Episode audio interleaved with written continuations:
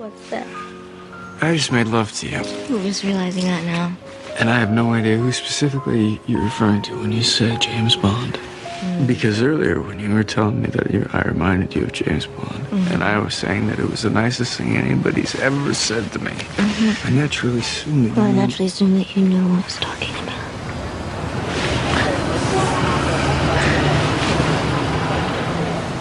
Because if you don't, if you aren't talking about the guy that I think that you're talking about, well, then you have me mistaken for somebody else. Because in my mind, there is only one Bond. Well, on that we agree. Same time on three, One, two. three. Roger George Moore. George Roger Lazenby. Moore? Are you I was kidding, kidding. me? Yeah, I was kidding too. You. The only James Bond is Timothy. Dalton. Scotland forever. I feel so much better.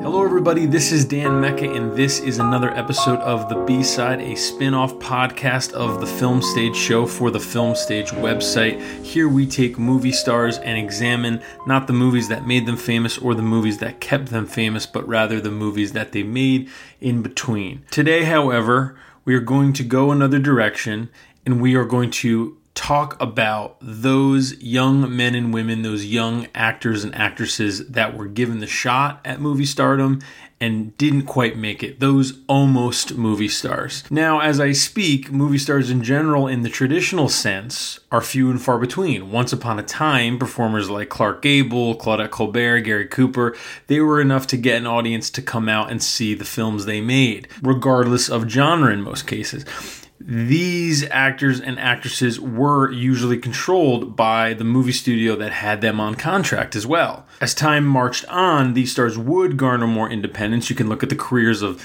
people like Burt Lancaster and Kirk Douglas, who would uh, ultimately start their own production companies as they gained fame. Another thing you can look at is the Paramount antitrust case of 1948, which uh, in which the Supreme Court decided that movie studios could not also own the movie theaters where their movies screened. In the 1950s and into the 1960s, the budgets got bigger and the investments got a bit riskier. Stars began to demand a percentage of their picture's gross. Uh, sometimes instead of a hefty upfront salary. Now, people think of Jack Nicholson when this comes up because he famously took a percentage on the gross of Batman when he played the Joker uh, instead of a big upfront salary. But this was something that had been done before, and you know you had people like Cary Grant, you know, who had the heft and and the you know the uh, power to do this, doing it far before Nicholson did, and this was kind of a part of what ended up being the changing landscape in the 50s and 60s in Hollywood, right? And by the 60s, you have counterculture, you have a bit of social change and significant unrest, and just with that, a cultural change in the type of film people, specifically young people, were wanting to see. And with that in mind, your Tyrone Powers, your Ava Gardners, your matinee stars were in some cases replaced by your Gene Hackmans, your Barbara Streisands, right? A little bit more diversity, a little bit more interesting leading people, right? Dustin Hoffman, right? You know, you have that idea. Famously, Robert Redford wanted to play the role of Benjamin Braddock in the film version of The Graduate, and Mike Nichols, the director, wouldn't let him have the part. I'm reading from a Vanity Fair article from 2008 by Sam Kashner here, where Nichols says that he discussed the role with his friend Robert Redford, who he had just done a play with, um, and Red, Red Redford was eager for the part, and Nichols this is Nichols uh, speaking. I said, You can't play it. You can never play a loser. And Redford said, What do you mean? Of course I can play a loser. And I said, Okay, have you ever struck out with a girl? And Redford said, What do you mean? And he wasn't joking. Right? So you have this type of thing. You have this very shrewd, honest, Hollywood for at least a period of time. And of course, not that there wasn't your Robert Redfords and your Faye Dunaways who still existed, but there was a more of an interesting palette of of people. Your Roy Scheiders, right? Your your kind of not a not the not the first face you think of when you think of matinee idol. And that's the 70s that's what we now call new hollywood right? Things were a bit experimental right? You had major movie studios releasing pictures like the king of marvin gardens five easy pieces. You know obviously bonnie and clyde being kind of a benchmark in some ways. That was in the late 60s of course but the violence in that picture was unheard of for a major motion picture. Now as spielberg's jaws and lucas's star wars gave way to the economics of the summer blockbuster, which now we know very well, of course, and flops like Heaven's Gate by Michael Cimino made Hollywood and studios cautious of auteurs and the auteur theory. Things began to change once again, right? So there, that brief period of new Hollywood came and went kind of like a flicker, sadly, uh, of course. Now, this brings us to the 80s and 90s, where you have people like Arnold Schwarzenegger and Sylvester Stallone and Eddie Murphy leading a lot of pictures, action pictures, comedy pictures. The product, though, you'll see is a little bit more homogenous on a studio level. Of course, you have your indie movement, you have your Jim Jarmusch, your Spike Lee, your Steven Soderbergh putting out great, interesting things, you know, at your Sundance film festivals and where they could be screened and making a decent amount of money. Sex Lies made a lot of money. Uh, Spike Lee's early movies made more money than we probably remember, honestly. But for Hollywood, for the traditional movie studios, for the traditional movie stars, you had stuff like Commando. If it's a mission no man can survive, he's the man for the job. Arnold Schwarzenegger, Commando. Cut to the 90s, where people like Tom Cruise are demanding more creative control over their projects, right? He, in 1996, produced Mission Impossible and had a very big creative hand in that. Jim Carrey was famously lambasted for getting $20 million up front for The Cable Guy, a dark comedy directed by Ben Stiller that ultimately underperformed, though now I think a lot of us regard it as a pretty impressive comedy. After a particularly embarrassing couch incident and subsequent interview with Matt Lauer using the word glib and discounting the existence of postpartum depression, which we went over some of this in our Tom Cruise episode. Tom Cruise's face was printed on an Entertainment Weekly magazine with the headline, Is Tom Cruise Really Worth $100 Million? This, of course, in reference to the reported amount of money the actor producer made on War of the Worlds. Steven Spielberg also made a chunk of the back end on War of the Worlds, making that big hit not so big for the studio, right? So, this is kind of what we're talking about. Now it's 2018, about to be 2019, and Tom Cruise is leaning on his Mission Impossible franchise to stay relevant, right? He's even dipping back into Top Gun, filming Top Gun 2 with Joseph Kosinski as we speak. IP is the thing, right? And if you have a Jennifer Lawrence or a Chris Pratt or a Robert Downey Jr. or Scarlett Johansson, they will help people get to your movies, want to see your movies. Of course they will. But rarely can be rarely can they be the one thing, right? For every you know franchise these guys have they have something like Jennifer Lawrence having Red Sparrow, which underperformed this year. Um, Robert Downey Jr. has The Judge, right? Chris Pratt, I think, has had a pretty good streak. You know, he his presence in the Magnificent Seven remake helped. Him and Jennifer Lawrence uh, made Passengers together, which I think is a great example of kind of a version of what um, the studios are trying to do, where you have two movie stars, quote unquote, and that movie performed okay, made a hundred million dollars, barely domestic, did a little bit better internationally. So, point is, the idea of a movie star being the one thing kind of doesn't exist anymore, right? So now that we're now that we're at the present, let's track back a little bit to the past and talk about these almost movie stars, right? So in the 90s and the 2000s, I think is an interesting time to talk about these almost stars because this is a time where movie stars are still relevant. It's before, but right before IP becomes the end all be all, right? Which is obviously what we're talking about, what we're seeing right now, right? The Marvels, the DCEUs, the Fast and Furious franchises, right? These things are existing, they are evolving but they are not the only thing, right? There's no Netflix, right? There's still thrillers that are being made and put into theaters, uh, wide released. There's still courtroom dramas. There's still romantic comedies pretty regularly, right?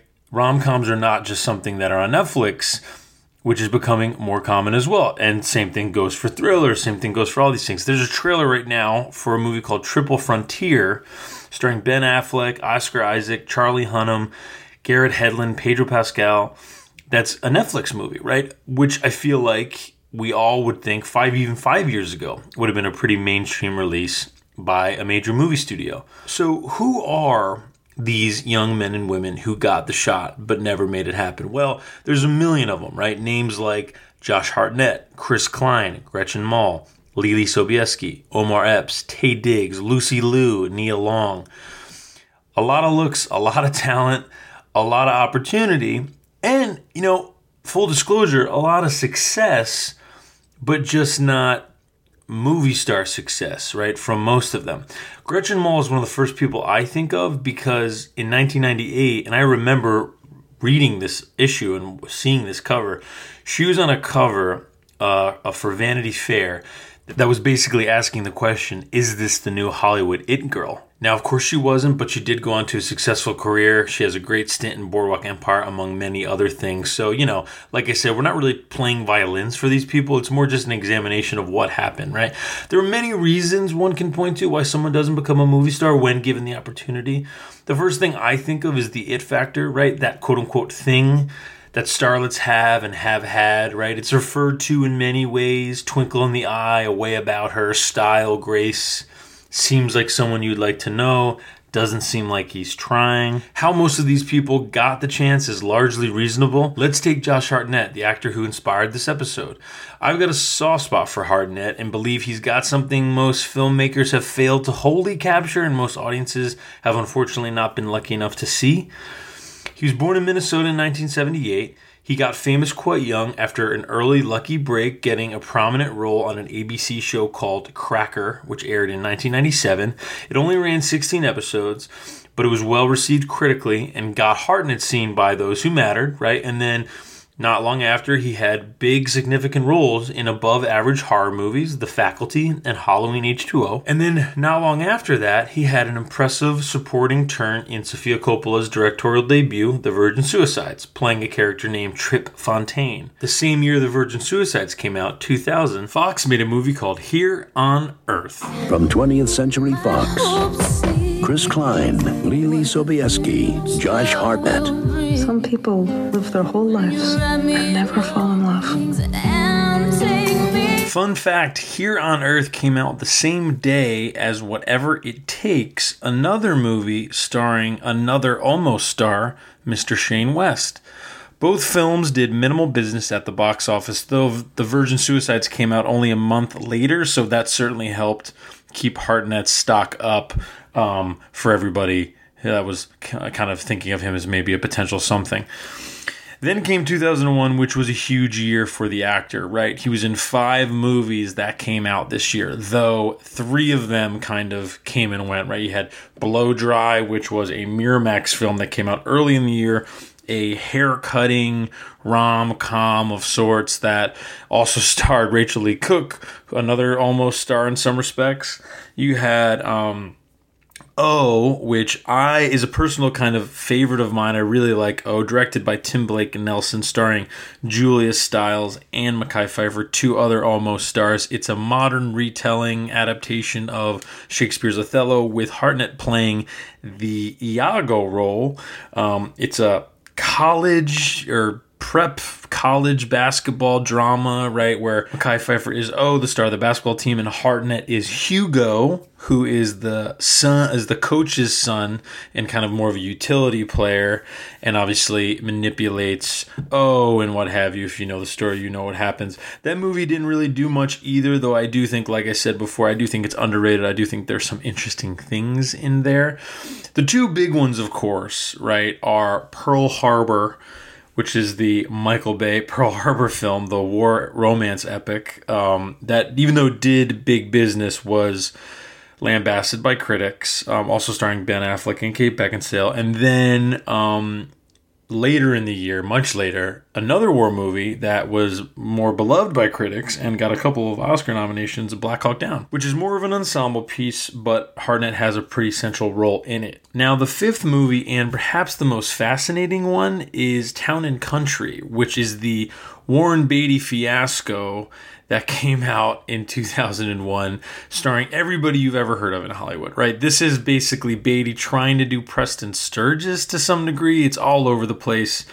Cost $90 million to make, made 10 million worldwide, lost over $100 million after um, promotional costs for the studio technically directed by Peter Chelsom, though I think history puts the blame on Beatty, who I think tried to wrestle control of the whole thing from Chelsom you know, Hartnett's in it. I believe he plays Beatty's son. I've seen the movie. It's it's a disaster, right? But it's one of these interesting, you know, flexes by a by a great, powerful Hollywood man, right? I mean, Beatty kind of the back half of his career has been peppered with a lot of these, right? Rules Don't Apply recently came out a couple years ago. Similarly costly flop, right? Didn't do much Howard Hughes, long gestating Howard Hughes biopic, kind of a strange film in, in a lot of respects.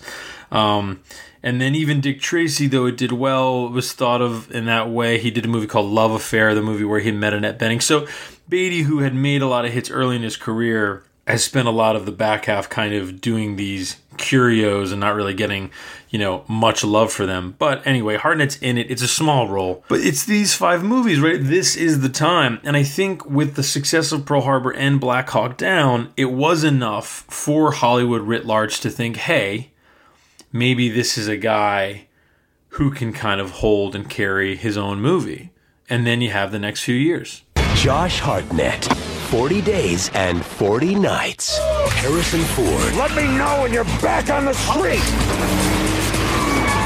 That's it. I'm driving. Josh Hartnett. Yeah, this is much better. Nice driving. Sorry.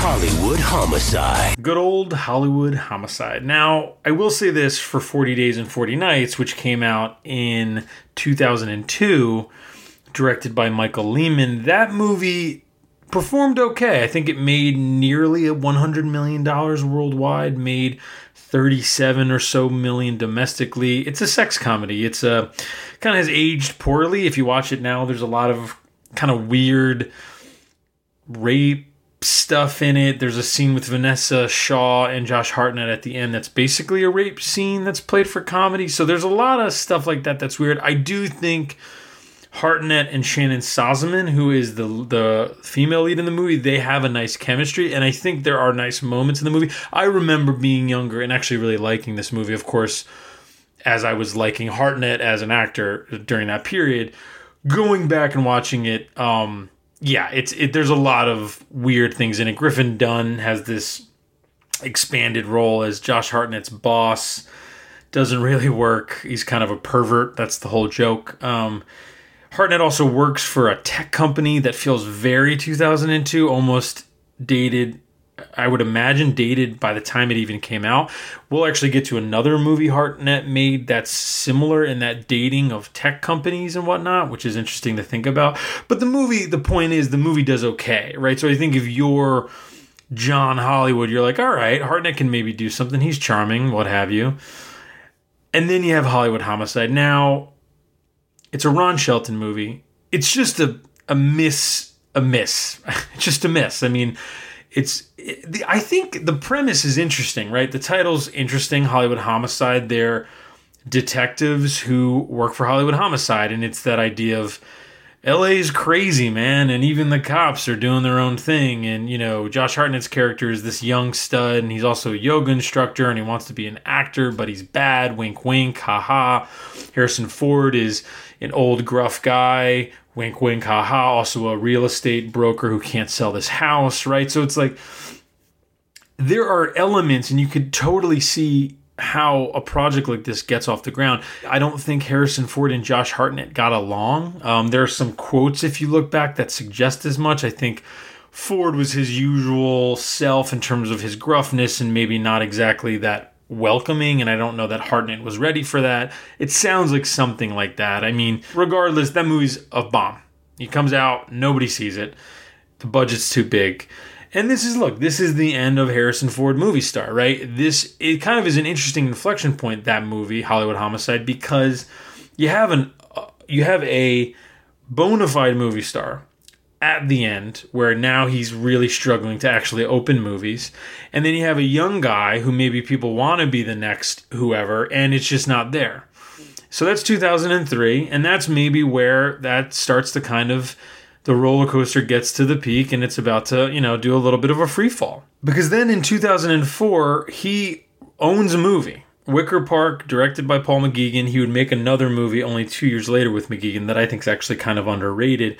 But this movie, Wicker Park, it's an MGM movie. Comes out in September, kind of a dreaded early September release. I don't know that anybody really had a lot of confidence in this movie, which is kind of a shame. I I think Wicker Park is an underrated romantic thriller it's an American film that's based on a French film, and I think you with this you always kind of run into it's a crapshoot. European movies in general, I feel like for its audiences, there's a wider breadth of acceptance for abstraction and experimentation within even the genres. Uh, the movie Wicker Park's based on is a movie from the 90s called The Apartment, starring Vincent Cassel and Monica Bellucci. And I just think, you know, you have examples that do work, like Vanilla Sky, right? The Cameron Crowe picture with Tom Cruise, based on Abre los Ojos, right? Um, which is another European film. That movie also speaks to Tom Cruise's movie star power at that point. Made $100 million domestic, performed pretty well for being as strange as it is. So it can work, right? And there's obviously a blueprint for it.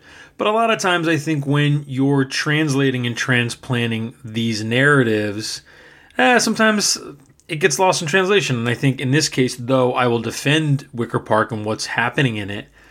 Um, audiences and even the studio putting it out necessarily wasn't really bullish on what it could do, right?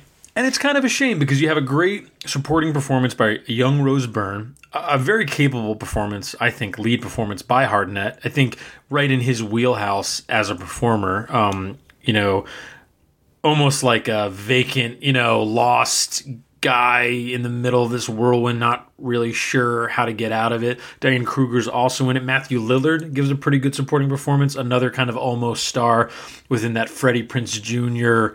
Um, sphere. Uh, yeah, the movie comes out uh, early September. Like I said, makes thirteen million dollars domestic, barely anything foreign. Like we were saying before, Hollywood Homicide plus Wicker Park, the moment is slipping away. And also, let's not forget, Hartnett. I think also was pushing back against it. He was offered um, the role of Superman was offered to him multiple times, and he turned it down, uh, citing that he didn't want to be locked into something for ten years. Uh, Brett Ratner at that point was trying to get a Superman movie together, and Hartnett I think was his first choice, if not one of his main choices. So yeah, I mean that's the other thing, right? And this kind of brings us to maybe another reason. Some actors actresses maybe reject it, right? Reject what becomes that pipeline, right? Like Harrison Ford, for example, one of the biggest movie stars ever. You look at that filmography, I love so many of his movies, but his willingness to experiment is few and far between, right? There's you have your The Mosquito Coast, you have your Frantic with Roman Polanski, but mostly you have Jack Ryan movies, right? You have Indiana Jones movies, you have Star Wars movies and you have versions of those movies. You have cop movies, you have The Devil's Own, you have Hollywood Homicide, right? What Lies Beneath is kind of an outlier, which I recommend. I think it's kind of underrated. Robert Zemeckis movie, a movie he made while a movie he made while Tom Hanks had to lose weight for Castaway. Uh, he made this little thriller with uh, Michelle Pfeiffer and Harrison Ford. That's pretty good. The point here being that not every actor maybe wants to be Harrison Ford, right? Maybe wants to be Tom Cruise. Maybe that is enough of a reason to, you know, explore different roles, different avenues, whatnot. I've, right? I've, always wanted to um, move into a realm where mm-hmm. the character is a complex, you know, uh, has a mm-hmm. complex nature. And when you're young, it's very hard to find those characters. There's you know one every couple of years where there's a very young person who has a very you know, has a great character. Um, so to find those really complex roles, I think I just needed a little bit of time. Mm. You know. and maturing as well. And the, well, I mean, when I was younger, yeah. when I was younger, I was able to find them occasionally, like in Virgin Suicides or O.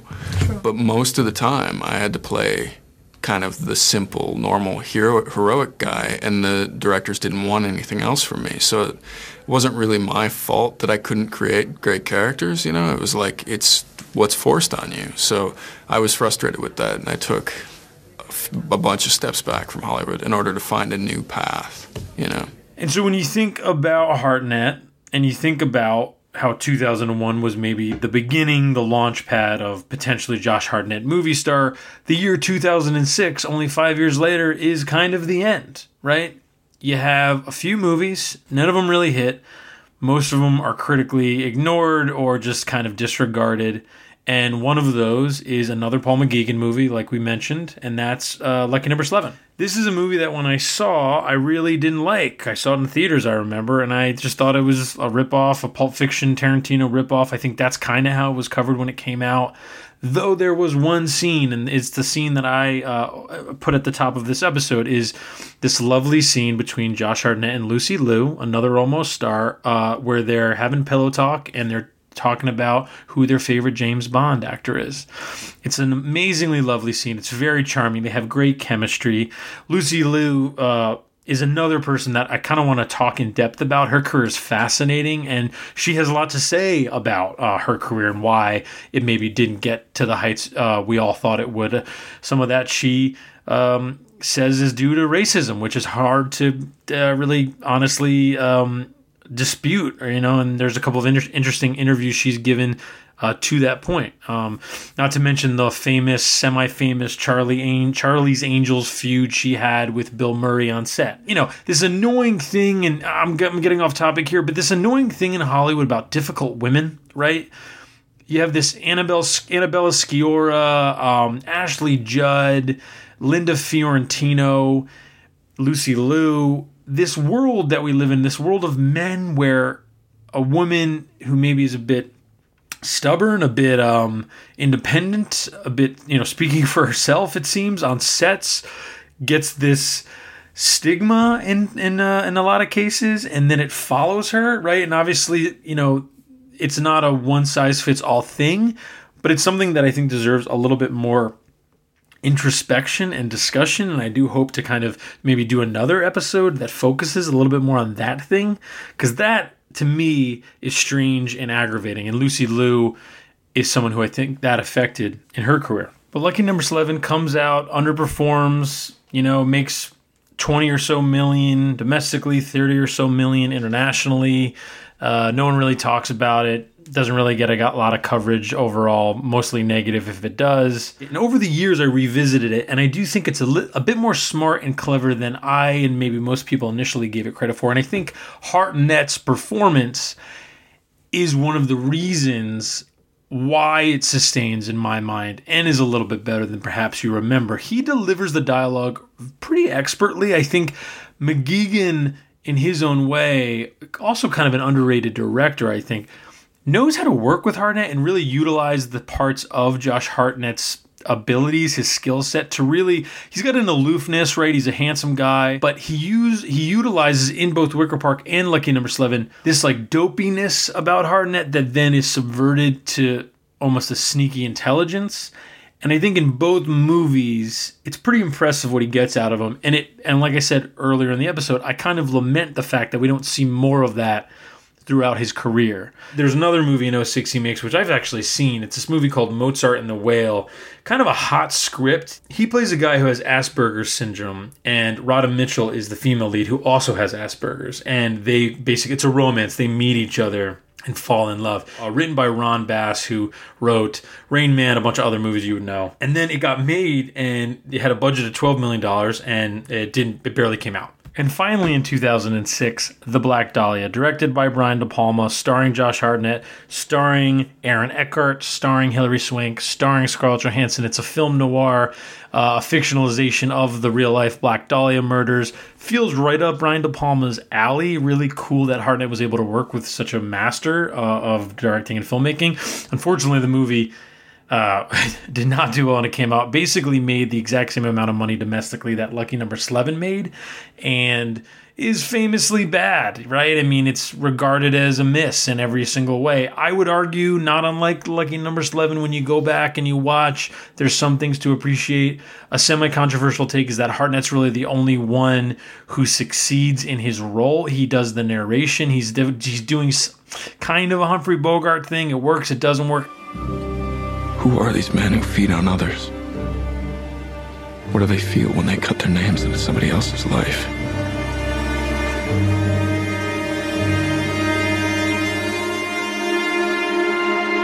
2007, you get Resurrecting the Champ, a Rod Lurie movie, a journalism movie uh, released by the Yari Film Group. I think maybe while they were dealing with bankruptcy. Doesn't really get much of a release. Samuel. Jackson's in it as well. I think it's a pretty nifty little movie. Comes and goes, makes $3 million. People barely remember it. And then 30 Days of Night, right around Halloween. Good movie. David Slade movie. Does pretty well for a horror movie. I think is aged pretty well. It's a pretty good action movie but it's a horror movie, it's a genre movie, so I don't know how much credit Hartnett really gets, you know, for leading that. So 2008, we're to see his last theatrical release for almost a decade and it barely gets a theatrical release. It's a movie called August and it's set in August 2001 right before September 11th, written and directed by Austin Chick.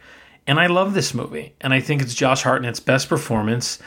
And something uh, frequent guest Connor O'Donnell and myself talk about is how this is uh, it's a shame because he's so good in this movie, um, and it comes out to nothing. It barely gets a release, and this is a common thing with him, right? We're I've been saying this a lot in this episode. I feel like, and it's the biggest shame with this movie because he plays this head of a tech company in 2001. Like I said, a tech company. It feels dated, but less so than 40 Days, 40 Nights, right? It makes more sense. Um, they're on the bubble. They're trying to go public, but um, they're racing against the clock. He's this like douchebag CEO, and his brother's the tech genius, and he's the face of this company. His brother's Adam Scott.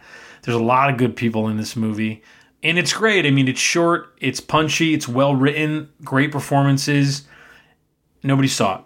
And after this, he takes a long break, which he's talked about. When he comes back, he's in Showtime's Penny Dreadful, playing Ethan Chandler, who has a side, another side to him. Pretty good performance. He's a gunslinger. Um, there's a lot of interesting things happening there. There's a lot to talk about with him, is my point. And there's a lot to talk about with a lot of these actors, which is also my point. Um, which is why I think this is the first part of a longer series as we kind of move into these B sides. I'm just going to rail off a couple movies for you Antitrust, Ryan Phillippe, Rachael Leigh Cook, Claire Forlani. Oh, we talked about Love and Basketball, small success, but features Sanaa Lathan and Omar Epps who never really got their star shot. Chill Factor, Skeet Ulrich, Cuba Gooding Jr., The Mod Squad, also Omar Epps, Claire Danes, Giovanni Ribisi, Jade from 1995. We talked about Linda Fiorentino and David Caruso after he left NYPD Blue. Down to You, Freddie Prinze Jr., Julia Stiles, a bunch of other people, Matthew Lillard. The Best Man, Taye Diggs, Nia Long, also success, but featuring people who never really became the movie stars they probably should have been. Two can play that game. Morris Chestnut, Vivica A. Fox. Ballistic, Ecks versus Sever, Lucy Liu, Antonio Banderas, and finally, we talked about this, Lucky Number Slevin, Hartnett and Lucy Liu as well. There's a million movies like this, a million Here's on Earths, and a million of these actors who were pretty interesting but never got that movie star shot, or got the shot but never uh, made it into something real. So I think moving forward, it might be interesting to periodically explore these people. Hartnett, we've obviously explored today. Lucy Liu is someone who I think deserves some, like we said, examination. Her career, she's pretty great in Domino. If you remember that movie, kind of underrated Tony Scott, insane movie. And a bunch of these people, Taye Diggs, off the top of my house, Omar Epps. I just finished rewatching The Mod Squad. Whoa, that movie is something. There's plenty to talk about. It's an exciting time. I'm hoping to get guests on to pick some of these people to really dig in, branch off, almost be, have this be a side piece of this B side podcast. I thank you for listening. I look forward to recording more of these and happy holidays, everybody.